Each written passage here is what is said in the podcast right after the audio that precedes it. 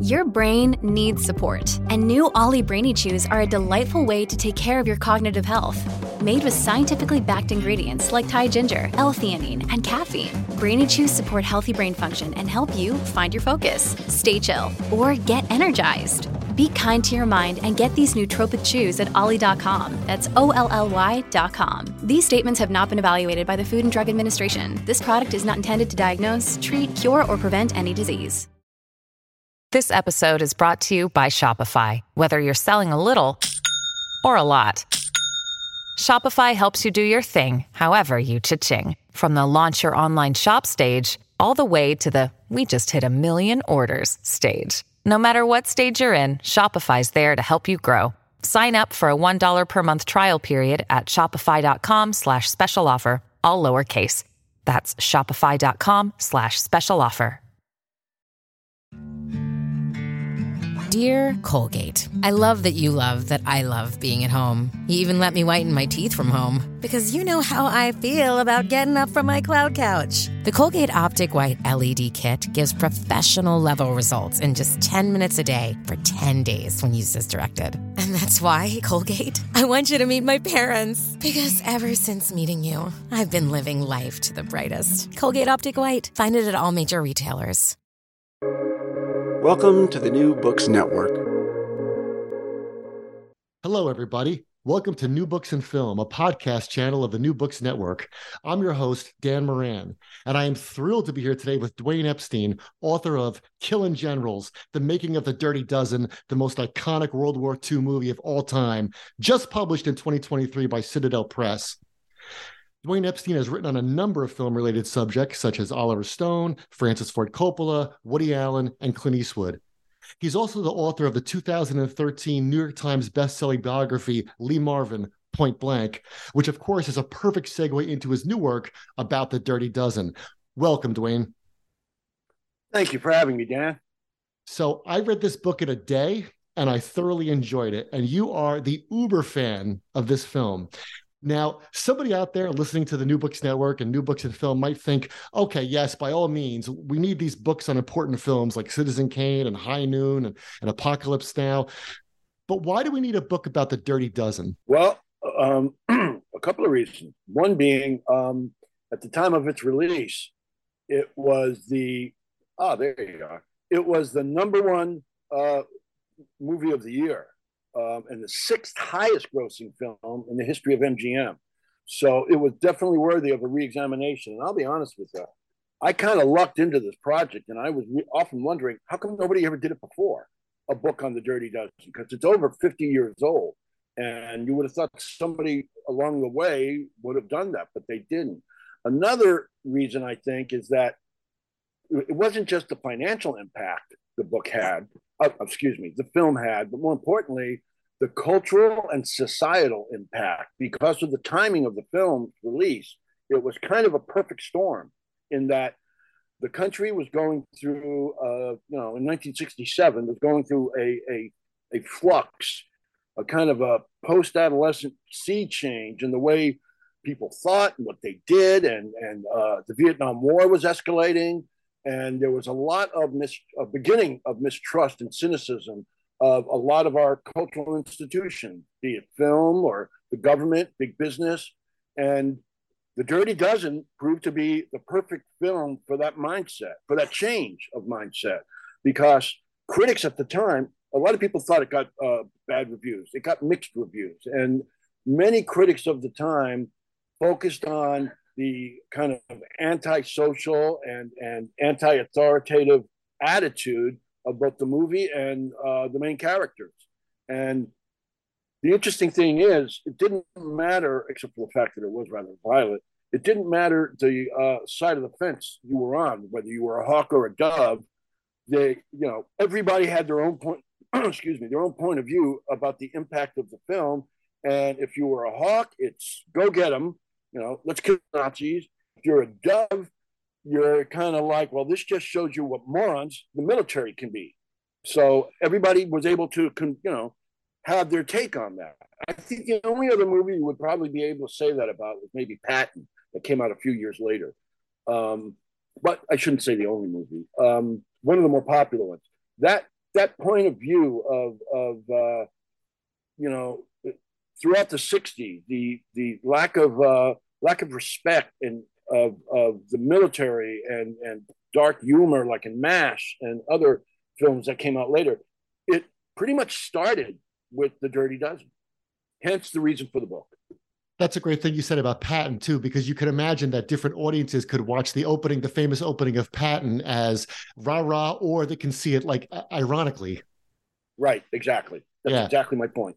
And also, you just mentioned something about authority, and that's a theme that runs through the book that I that I had seen the Dirty Dozen a hundred times, starting when I was a kid. That never really occurred to me because it's funny because I'd like you to talk about that a little more. It's this anti-authority film, but yet part of the movie is, of course, about the twelve guys submitting to Lee Marvin's authority and understanding that he is the boss, right? Like, so so do you think the movie has it two ways or both ways, or how, how do you what do you make of that?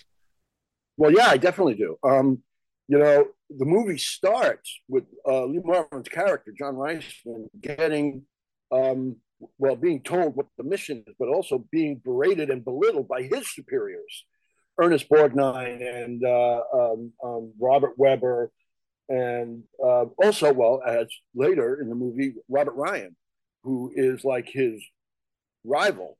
Um, and so, from the very beginning of the movie, the point of view is shown to be that of anti authoritative and anti military. And then it goes even deeper once we meet the dozen. And they're a motley crew, to uh, use a cliche. And it's a, you know, to my mind, I saw it when I was a kid too, but I saw it on TV, as you mentioned earlier. And I can remember, and like I said, it was shown in two parts. And I, till this day, whenever I watch it, and I watch it a lot, I can remember the exact moment part one ended, and the next night part two would begin.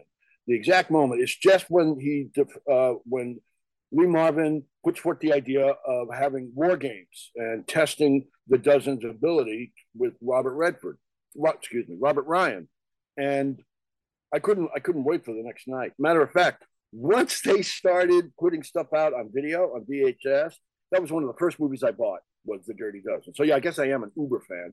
But I got to tell you, I had my best friend and I. We used to watch it so often. It got to the point. he's going to hate me saying this, but I'm going to say it anyway. It got to the point where when every one of us weren't, weren't doing anything that night, we called the other one up, and it got to the point where we we, we wouldn't even mention the movie. The phone would ring. I'd pick it up, and my buddy Mike would go, da da da da da da da da da, and I would go, all right, come on over, and we'd watch over and over and over again. Your book begins with an epigraph by a famous director, Ron Howard. And I just want to read a little bit of this and talk about your choice of epigraph. He says that the movie was perfect. He says he was 12 or 13 when he first saw it. And here's what he says everything about it, top to bottom, was cool. And it turned me on to the movies. In a lot of ways, it made me want to go to the movies every single week to try to have that kind of experience that would just take you away. Now, you just mentioned that the first time you saw it when you were a kid. What do you think has stayed with you since you were a kid, and what has gotten more complicated in the way you view the film? Well, I can tell you, um, when I first saw the film, what I loved about it wasn't even so much the story, because I was like Ron Howard. I was about the same age. I was like 12 years old, although he's a few years older than me. Um, but what stayed with me were these these trippy, trippy characters. I mean, I had never seen a character like John Cassavetes' Victor Franco in a movie before. And he was and remains my favorite thing in the film. He, the, you know, his attitude about everything was just so punky. I, I mean, he was like a punk, a street kid, and you know that that was my first reaction. That stayed with me. I, and then you know, years later, I not only would see it on TV and on uh, VHS, but I would go to revival theaters whenever they would show it. And I live in LA. So um, I live in LA. I was born in New York. And, and, like you, I spent a number of years in New Jersey, not too far from Rutgers. Anyway, um, whenever they would show it on TV, I mean, in the, in the art theaters, I would see it because there's a lot of revival theaters out here. And to see it on the big screen is a whole other experience. Just amazing. I know when it first came out, a couple of theaters or MGM decided to re re strike it in uh, the film in 70 millimeter, which is an even bigger print. But a lot of critics didn't like it. They said it looked uh, not faded, but but it was kind of blurry, and that's what happens when you do stuff like that. But other than that, yeah, it's it's just an incredible experience as a film.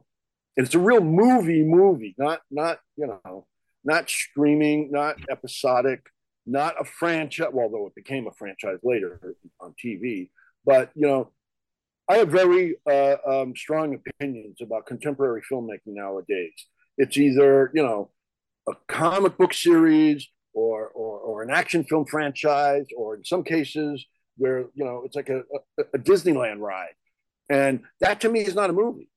A movie is all about story and character, and and also takes you someplace that you've never been to before, or you've been there before and you want to relive it. That kind of thing. That's what movies should be. The best of movies are that, and I don't see that as much anymore kind of sad. And I'm not a prude about it. I don't care about uh, sexual content, obscenity, uh, graphic violence, vulgarity. That doesn't bother me.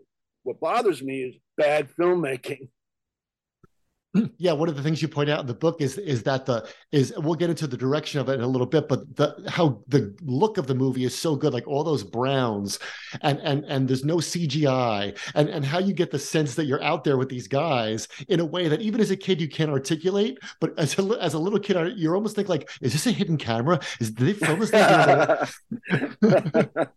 yeah but you know robert aldrich um the director he had you know a specific intent of how the movie should look, and that's why uh, one of the people I interviewed for the um, the book was one of the cast members, a guy named Colin Maitland. He was one of what they call the uh, the back six of the dozen, and he told me that one of the reasons why it took longer to make the movie than what they had uh, planned um, schedule wise, as well as the budget, was that Aldrich covered everything. He he would shoot a scene several times with multiple cameras, and you know one reason being that it would give him choices in the editing room. But most importantly, a given scene would have different angles in the whole scene. He would shoot it from the, you know, from a crane on top. He would he would dig a hole in uh, the ground where the camera was and shoot it from the bottom up, like in that opening scene of Lee Marvin witnessing the hanging, where the camera is set in the trap door. And I mean, just some brilliantly nuanced set pieces in that movie that's not highly stylized, but stylized enough to keep the viewer interested. Yeah, it's great stuff. It is great. It is great stuff. So, the first part of your book tells the story of E.M. Nathanson writing the novel and all these rumors about the source of the plot. And this was all news to me. I went around telling everyone that I know who loved this movie. I'm like, "Did you know this story about Russ Meyer?" And and everyone said, "No, no, no."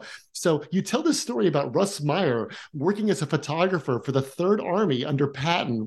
I was like, and I'm, I'm sitting holding the book, saying, "Does am I the only one that doesn't know this? Like, what, how did I get it this far and not know this?" So this was all news to me, and I'd love you to share that with the listeners. Yeah, it was, it was pretty cool. I have to tell you, um, I, you know, in doing the research for the book, I got extremely lucky with some of the uh, things I discovered. That being one of them, thing about uh, Russ Meyer's involvement, but also um, a friend of mine who's also a writer. Her name is Beverly Gray. She wrote a wonderful book about the making of The Graduate called "Seduced by Mrs. Robinson." And she had told, when I told her what I was working on, she told me she did an interview with E.M. Nathanson uh, about a year or two before he died. And it was going to be published, but it wasn't. So it was an unpublished interview. And she asked if I'd be interested. And I went, oh, oh hell yes, definitely. So in the interview, a lot of what has never been known about the creation of the Dirty Dozen was stated by uh, Mick Nathanson. That's what his friends called him, Mick. And that included uh, the Russ Meyer story uh, Russ Meyer was friends with Nathan Nathanson, and just rather matter of factly in conversation one night, he he told uh, um, Mick about, um, oh yeah, that reminds me of the Dirty Dozen, and Nick Nathanson was like, what the hell is a Dirty Dozen? And Russ Meyer told him that when he was working as a photographer in World War II, um, he uh, he took some photos of some POWs, not no, not POWs, excuse me, Army convicts that were being trained for a mission. And then he said he turned the film in and nobody knows what happened to the film. I mean, there's a little bit more involved in that, which you can read in the book. But once he told Mick Nathanson, Nathanson's reaction was, and this is a quote, he goes, the hackles on the back of my neck stood up. I had never heard of a story like this before. And then he proceeded to research it and find out. He went to the uh, Library of Congress. He went to the U.S. military records um, and tried to find out more. And it turns out they just didn't exist. And it's not that Russ Meyer necessarily made the story up so much as it was more of a what was it that uh, Mick Nathanson called it? A latrine rumor. and uh, so he ultimately, in in his quest to find out about the real Dirty Dozen, he also went through other uh, forms of research, such as reading the trial transcripts of men during the war who were convicted for very, very heinous crimes murder, rape, uh, uh, grand theft, things like that. And, it, and, and, and, and in reading this information, as well as talking to specialists about it, he decided, I'm going to make this a work of fiction and I'm going to make it all up myself. And that's how it happened. Yeah, that's great. That's great. It's such a great story. It's, it's like you said, latrine. What was it? A latrine story or a latrine rumor? Yeah, that's what he called it. Yeah, that's great. So, so Nathan's finishing the Nathanson's finishing the novel at the same time that MGM is casting it and actually working on the screenplay. It reminded me about how like the making of 2001, how Arthur C. Clarke is writing the screenplay and the novel at the same time Kubrick's making the movie. So there's all these moving parts that are going on at once, and then things get messy because Nathanson does not like the first screenplay in which the convicts don't blow up the chateau. They destroy a factory where the V 2 rocket is being developed. So, why didn't he like that? Because on paper, it seems like that's as good as a target as any, right? Why didn't he like that? Well, the problem was the, uh, for, for Mick Nathanson, was that where uh, the V 2 rocket was being um, um, researched, uh, Pearl, Pearl something or other, it's a German name. Scientists and their families lived there, including children and that really bugged Nathanson, and it's kind of understandable actually. So he he approached um, the head of MGM and asked if he could uh, write the screenplay, and he did write a screenplay. They paid him for it, but it wasn't used. They didn't like it. Um, he included too much of a backstory to all of the dozen, from what I understand, and so uh, another writer was commissioned, and then another writer after him. Well, it's funny because in the novel, which I picked up in preparation for this interview, you know, it's it's a solid 400 pages before the mission begins because you do get so many of the backstories in a way that they're just they're just xed out of the film. Right. Yeah, and from what I understand, what Nathanson told Beverly Gray was that one of the things he had written in the screenplay was one of probably the most haunting and harrowing backstories was the one of the uh, black soldier um, in the book, his name is Napoleon White. In the movie, it's uh, Robert Jefferson. And he tells that backstory in the screenplay. And also, uh, you know, his char- the character of Napoleon White um, murdering the guy who had um, defamed him for like I don't want to go into details about what happened to him, but um, that was that was in the backstory. And Nathanson said he wrote it as a kind of a pre-credit crawl and like a prologue. And it's funny because Robert Aldrich, as a director, really kind of pioneered that. Almost every film he ever made, when he had the authority to do films on his own and not just told by the studio, he always had a prologue. And speaking of that kind of thing, one of the things I actually miss in movies are the opening credits. They don't have opening credits in movies anymore, and I don't know why.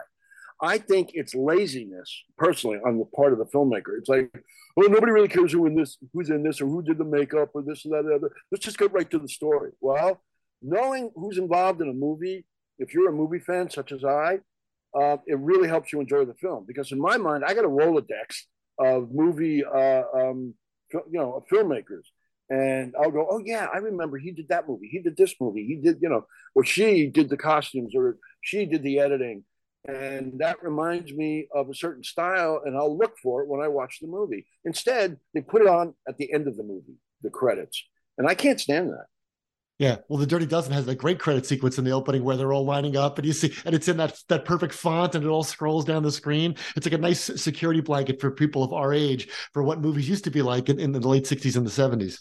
Indeed, and and and they're not quite compatible to the faces you see on screen, but it's right. pretty close when they do things. Yeah, they catch up. They catch up at some moments. Well, well, let's talk about. You just mentioned Robert Aldrich again. This is a great time to ask. Ken Hyman is a producer, and Robert Aldrich gets the job to direct. So why Robert Aldrich? Well, Robert Aldrich and Ken Hyman had worked together previously, a couple of years earlier, on uh, Who's Afraid? Who's Afraid? Whatever happened to Baby Jane?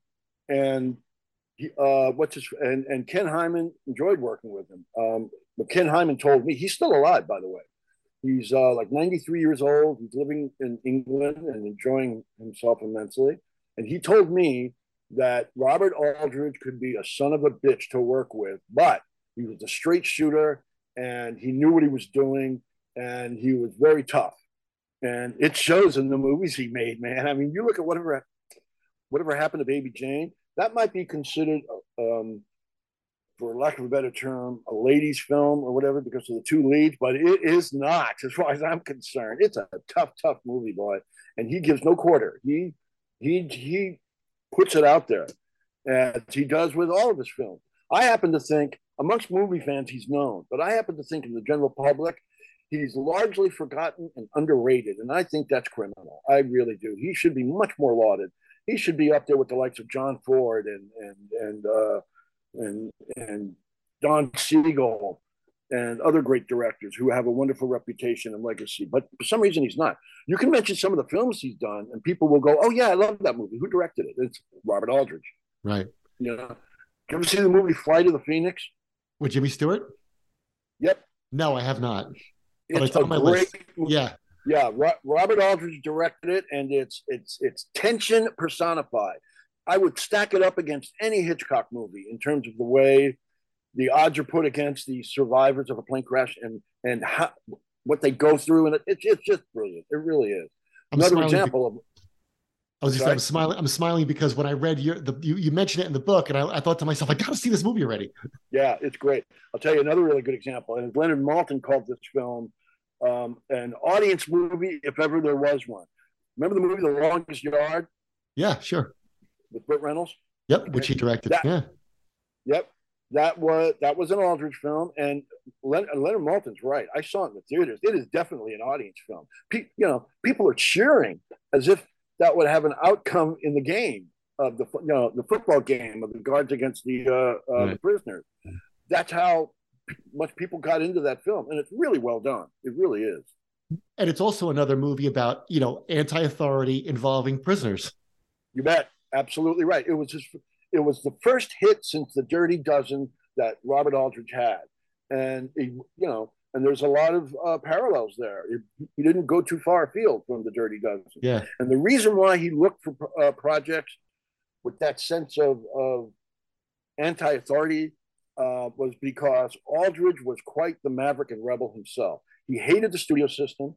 He launched his own production company, bought a studio, with the profits he got from the Dirty Dozen to make his own films. And all of his films were extremely offbeat. He didn't make studio films. He made movies he wanted to make. And I applaud that. So let's well, let's talk about the actors in the in the film, right? We can go through them because now it's that the movie's a who's who, right?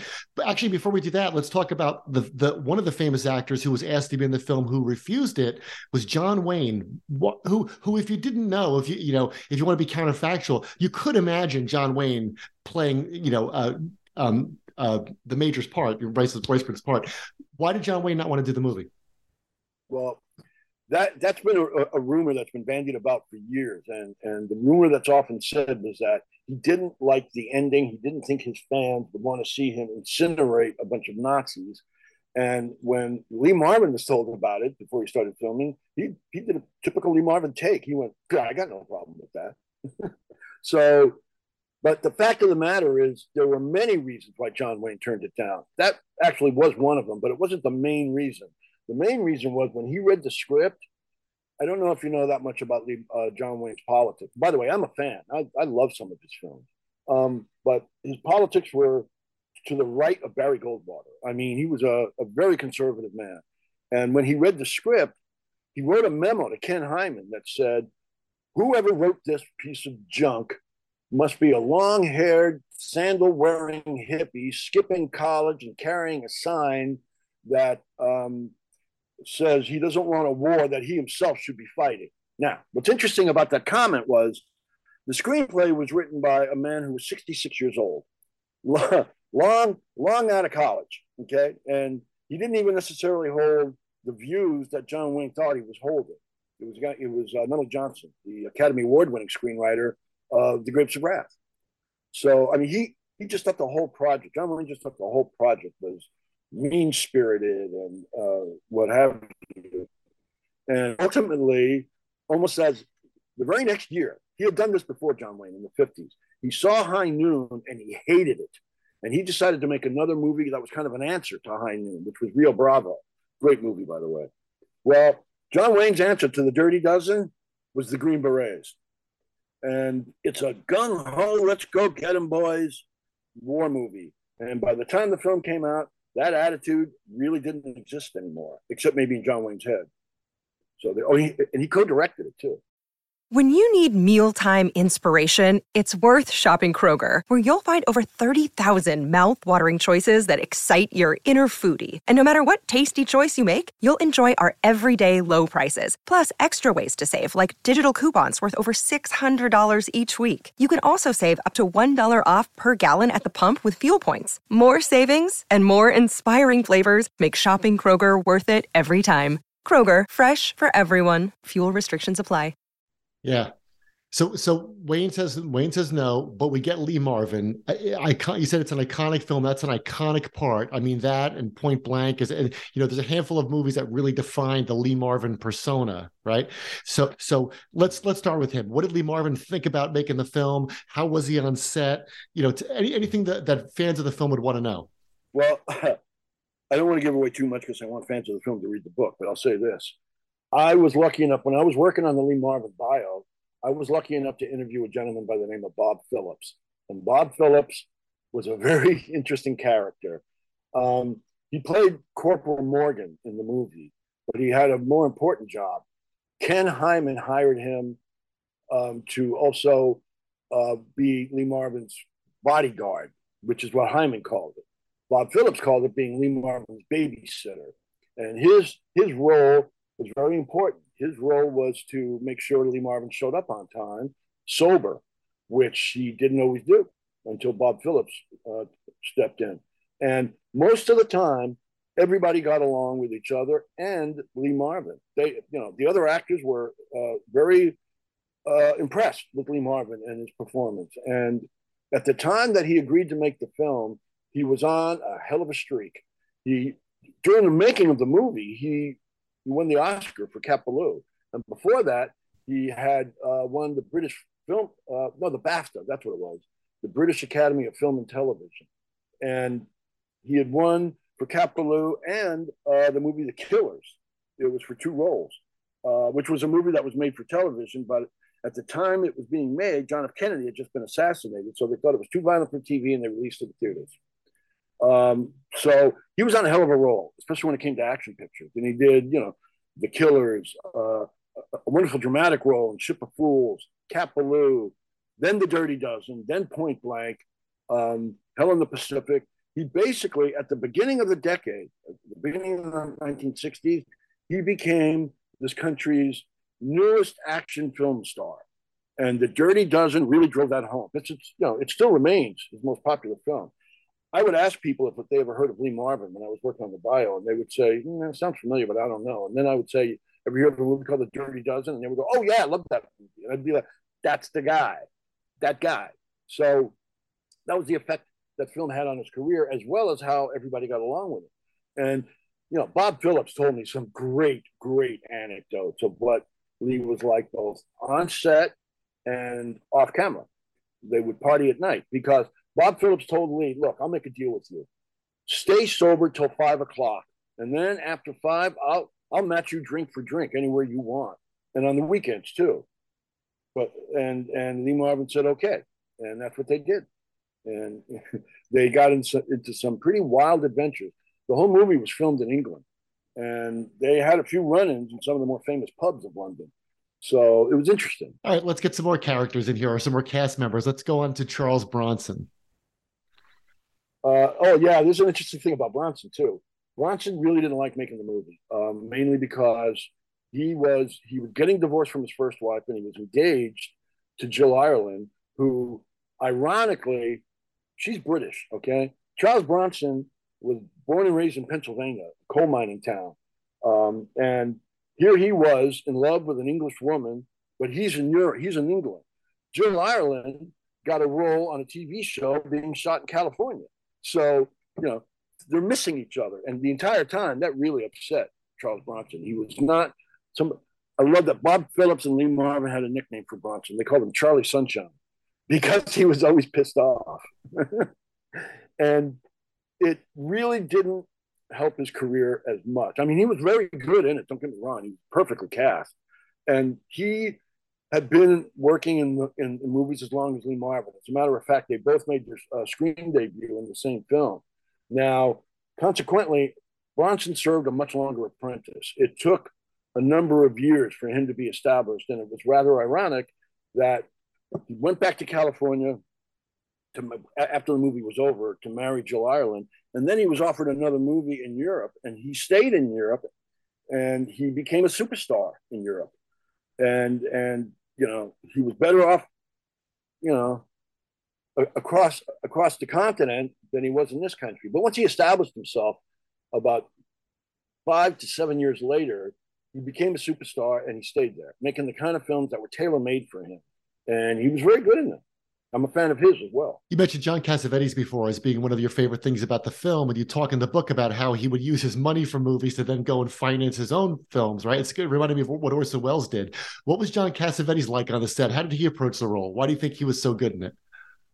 Well, I think you know, and they when they do the trailer for the movie, um, in the trailer, there's a guy narrating, saying something about how I think there's a little bit of of, of I think this is Reichman and Everyman well, there's a lot of Franko and everybody. I well, it, in, when I was growing up, I was a lot like Franko. I was a troublemaker. I was always shooting my mouth off when I shouldn't. And I personally think Cassavetes enjoyed making the movie, um, but he didn't like the way it turned out because he's not a fan of necessarily war films to begin with. He loved the character, but he didn't care for the ending. Um, and he did the movie because he was threatened by Ken Hyman. he said, uh, well, he was also facing a lawsuit from Universal because he had he had a contract with them to make one more movie, and he didn't want to do another movie. So he kind of um, I, I, forgot how it played out, but it, I wrote it in, in, my book. Ken Hyman said, "Do the Dirty Dozen, and you can get the money to make your own film like you want to do." And so ultimately, um, John Cassavetes acquiesced. He agreed. Um, but I, I, you know, he was just a wonderful actor, and he got along well with everybody. Jim Brown, in his autobiography, said, and I love that he used this phrase. He referred to John Cassavetes as a mystic teacher, a mentor to everybody. Whatever mood he was in on a given day, and how he had to play the scene, he would be that way all day, and so would the rest of the cast. If he had to be moody, the rest of the cast was moody. If he was playful, the rest of the cast was playful. I mean, that was the uh, the ability Cassavetes had over everybody else in the movie, and and it shows in the performance. He's he's just incredible in it, and he was the only one to get Oscar nominated for the for his performance. And once again, ironically enough, he lost that Oscar to George Kennedy, his co-star in The Dirty Dozen, but George Kennedy was in Cool Hand Luke, and he won for that. And by the way, very deserving. I thought George Kennedy was great in that movie you just mentioned Jim Brown's autobiography. Let's talk about him for a second. Let, let, the Jim Brown story is fascinating. Yeah, yes, it is.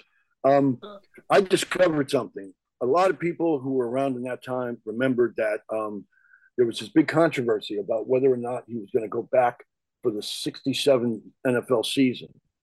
And he, you know, the movie was running over budget over time. And there was a flurry of, of messages back and forth and one of the uh, I think the owner of the Dallas Cowboys, Carroll Rosenbloom, was told to go to England and talk to Jim Brown and see what his plans are and this, that, and the other. And then the owner of the uh, of the Cleveland Browns, I was I forgot his name. It's in the book. He issued an ultimatum to Jim Brown: if you don't come back in time, you're going to be fined hundred dollars a day. And by the way, as that football owner said $100 a day of lunch money. But um, he issued an ultimatum that he had to be back on a given date. And Jim Brown held a press conference the next day saying he was retiring from the NFL. And you can't buy publicity like that. I mean, you know, people people would see that on the daily news and go, "Ooh, this movie is that good. I got to see it." Right? And what what's interesting to me is I discovered in doing research that most there was a lot of uh, um, sports writers writing opinion pieces about whether or not Jim Brown was going to retire, whether Jim Brown is going to pursue an acting career, uh, or if he's going to stay in the NFL. All of it was unnecessary because even before he started making the movie, he had told a, um, a, a Los Angeles based African American newspaper, I am retiring from the NFL. And he said that before he started the movie. The thing is, you know, white sports writers don't read the Los Angeles Sentinel, which is which was an African American newspaper. So, you know, and Jim Brown stayed quiet about it until he made the actual announcement. So it's interesting the way it played out. From Jim Brown, let's go to Telly Savalas, who as a kid I of course knew from Kojak from my parents watching Kojak all the time, but this was a big thing for him too. Oh yes, he um he actually had many many jobs before he became an actor. One of them was a TV executive. Um, I think he worked for CBS and he was friends with Burt Lancaster, and it was Burt Lancaster who talked him into becoming an actor. And he did a couple of small roles for Burt Lancaster, and ultimately he got an Oscar nomination for his performance in Birdman of Alcatraz with Burt Lancaster, and he was wonderful in it. Um, and then he started getting more roles. One of the things he did when he did the greatest story ever told, like a year or two before um, um, the Dirty Dozen, I believe I could be wrong, but I think he played Pontius Pilate. In any event, he didn't like the way he was losing his hair and he had one of those crowns around his head um, and a bald pate. So he decided, I'm going to shave it all off. So nobody will know if I'm really bald or not or how bald I am. And he liked that look and he kept it. And it certainly worked in uh, The Dirty Dozen and Kojak and everything he's done since. So um, it's interesting. His character, and I didn't know until I read the book, his character is actually three different characters melded into one. In the book, three of the dozen excuse me, one's a racist bigot from from uh, um, Alabama or Arkansas, something like that. Another is a uh, sexual predator, and another is a religious fanatic. And what uh, Nunnally Johnson did was he combined all three of those characters into Archer Maggott, which I thought was interesting.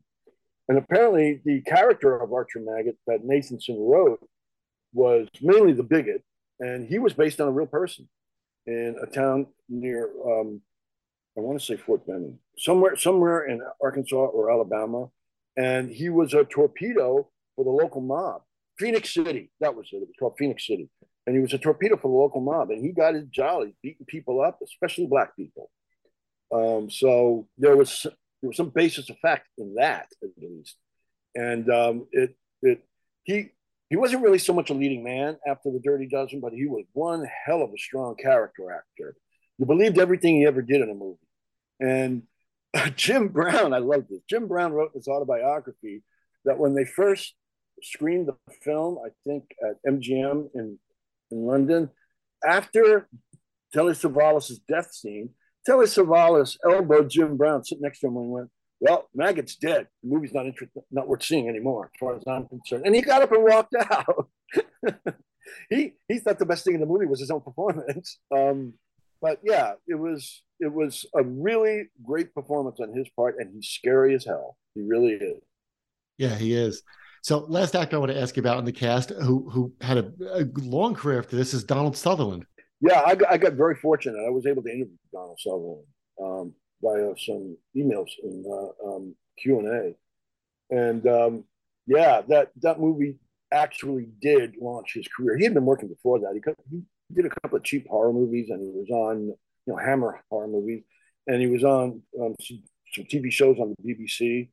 But um, what's interesting is that one great scene that he had wasn't meant for, uh, for him. It was written for Clint Walker, and Clint Walker didn't want to do it, and he has his own reason. He had his own reason for not doing it. I had interviewed Clint Walker too when I was working on the Lee Marvin bio, and he gave me some great insight. Nice man. Um, Donald Sutherland uh, agreed to do that scene of, of being the fake general inspecting the troops, and he's very funny in it. It's, it's, it's one of the funniest scenes in the movie. And he used that scene to get a part in a movie that was made two years later. Um, he sent it to the producer, and the movie was MASH, and it worked. That's how he got MASH. Another anti-authority, you know, uh, war movie. Big time. Big time, yeah. So Um, so those are the, and there's more people in the cast, but just I want to look at the big picture now as we start to look, look at the, the, the whole story. The subtitle of your book calls it the most iconic World War II movie of all time. So you mentioned this a little bit. You said it got mixed reviews when it came out in 1967.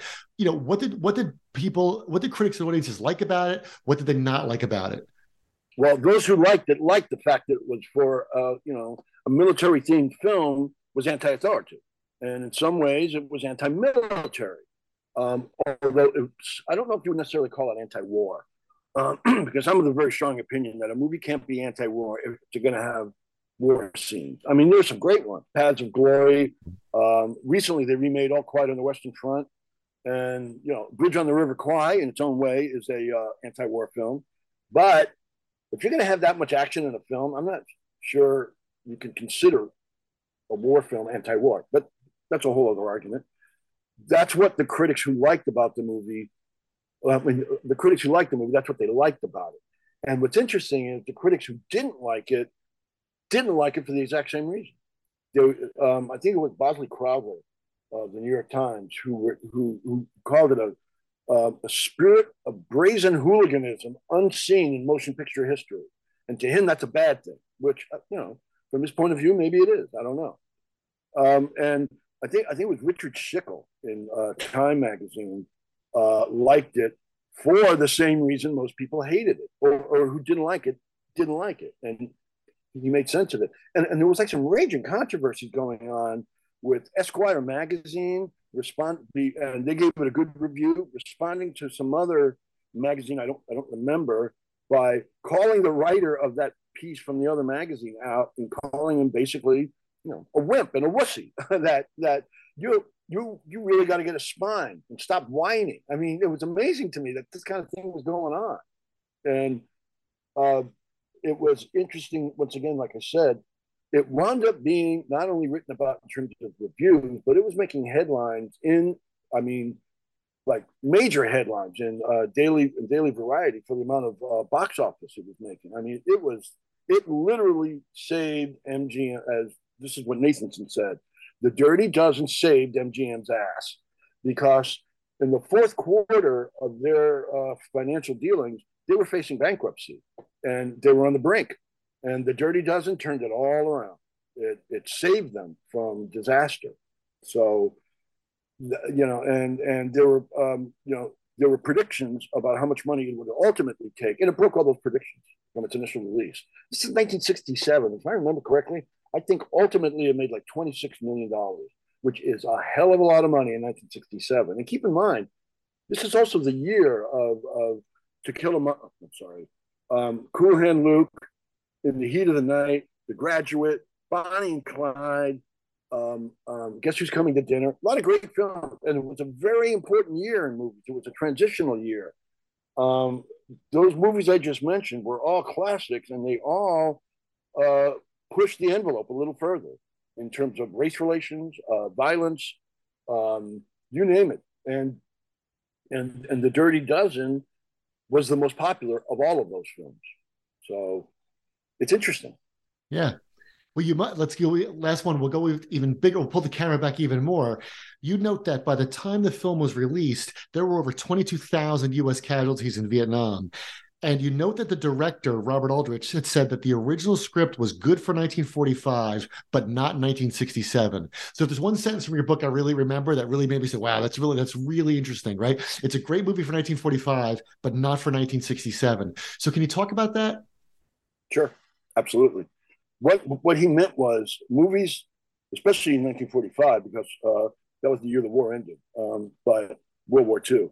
But the movies that were being made, with the possible exec- uh, uh, excuse me, exception of uh, the best years of our lives, which came out, I believe, in '47, and that dealt with the uh, you know the returning veteran and and and the effects of the war and PTSD and all like that, which isn't said, but it's shown the post traumatic stress disorder.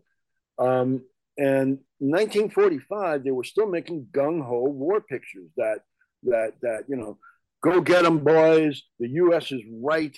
The Nazis are wrong and evil, and and um, we've got to do the best we can to save the world for democracy. Well, by 1967, Not a whole lot of people felt that. I mean, of course, there was, is, and always will be.